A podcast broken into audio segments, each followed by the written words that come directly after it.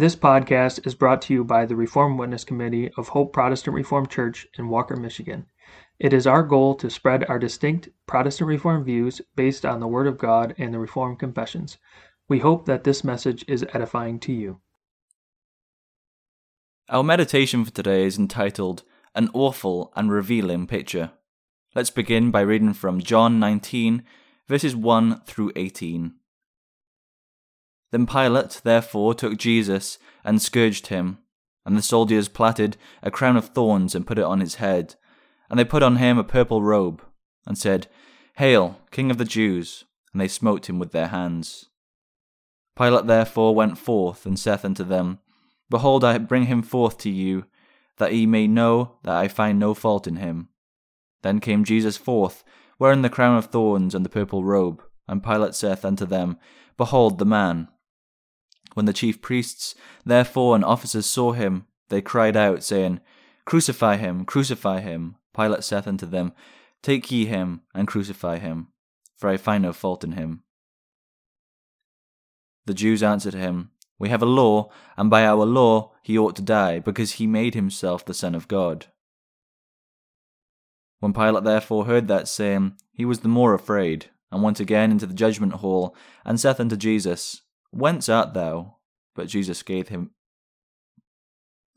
And went he again into the judgment hall, and saith unto Jesus, Whence art thou? But Jesus gave him no answer. Then saith Pilate unto him, Speakest thou not unto me? Knowest now. Then saith Pilate unto him, Speakest thou not unto me? Knowest thou not that I have power to crucify thee and have power to release thee? Jesus answered, Thou couldst have no power at all against me, except it were given thee from above. Therefore he that delivered me unto thee hath the greater sin. And from thenceforth Pilate sought to release him, but the Jews cried out, saying, If thou let this man go, thou art not Caesar's friend. Whomsoever maketh himself a king speaketh against Caesar. When Pilate therefore heard that saying, he brought Jesus forth, and sat down in the judgment seat in the place that is called the pavement, but in the Hebrew Gabbatha. And it was the preparation of the Passover, and about the sixth hour, and he saith unto the Jews, Behold your king. But they cried out, Away with him, away with him, crucify him. Pilate saith unto them, Shall I crucify your king? The chief priests answered, we have no king but Caesar. Then delivered he him therefore unto them to be crucified. And they took Jesus and led him away. And he, bearing his cross, went forth into a place called the place of a skull, which is called in the Hebrew Golgotha. When they crucified him, the, and two where they crucified him, and two other with him on either side, and Jesus in the midst. Cameras were unknown in the day when Jesus was nailed to his cross. What happened there, however, is pictured by words that God gave to man to write. There must have been a large crowd and a shameful noise. Our Psalterversification, where David paints a picture of his own experiences as a type of Christ, expresses it thus Unnumbered foes would do me wrong. They press about me fierce and strong. Like beasts of prey they rage, they vent. My courage fails, my strength is spent. David says it in Psalm 22, verses 12 and 13, with these words Many bulls have compassed me, strong bulls of Bashan have beset me round. They gaped upon me with their mouths, as a ravening and roaring lion. What an awful picture. I remember that it is the Son of God hanging there on that tree, one who never committed one sin, and who had done so much good, healing the sick, casting out evil spirits, and preaching the gospel of God's kingdom.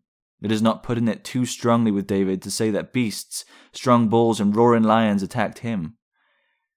No man can touch or see God, but when God came into our flesh, man revealed clearly and painted an awful picture that clearly reveals what he thinks of God.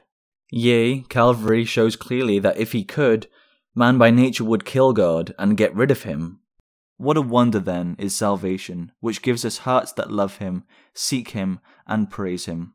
What an amazing grace that the God whom our natures wanted to kill has given us faith to see our devilish natures and to want the salvation that he realized by that cross. This calls for everlasting thanks and praise, and God has prepared a kingdom where we will unceasingly, forever, in an everlasting life, thank and praise Him for what He did for us through the cross of His Son. The cross is an awful and revealing picture of man's heart, but God, in His Son, paints for us a beautiful and everlasting picture of His love. Let's have the Psalm Choir close for today by singing from Psalter number 47.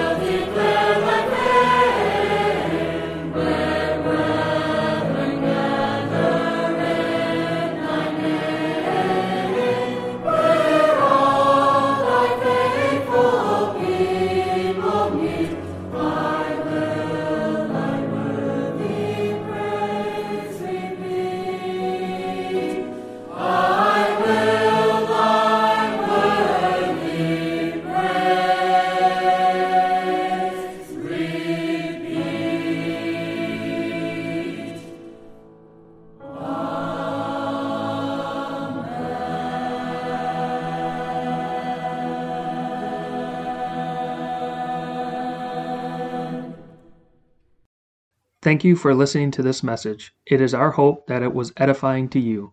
Please subscribe to our podcast wherever you listen to them to be notified as future messages are published. We welcome you to join us on Sundays for worship at 9:30 a.m. and 5 o'clock p.m. You can find more information about us at our website hopeprchurch.org.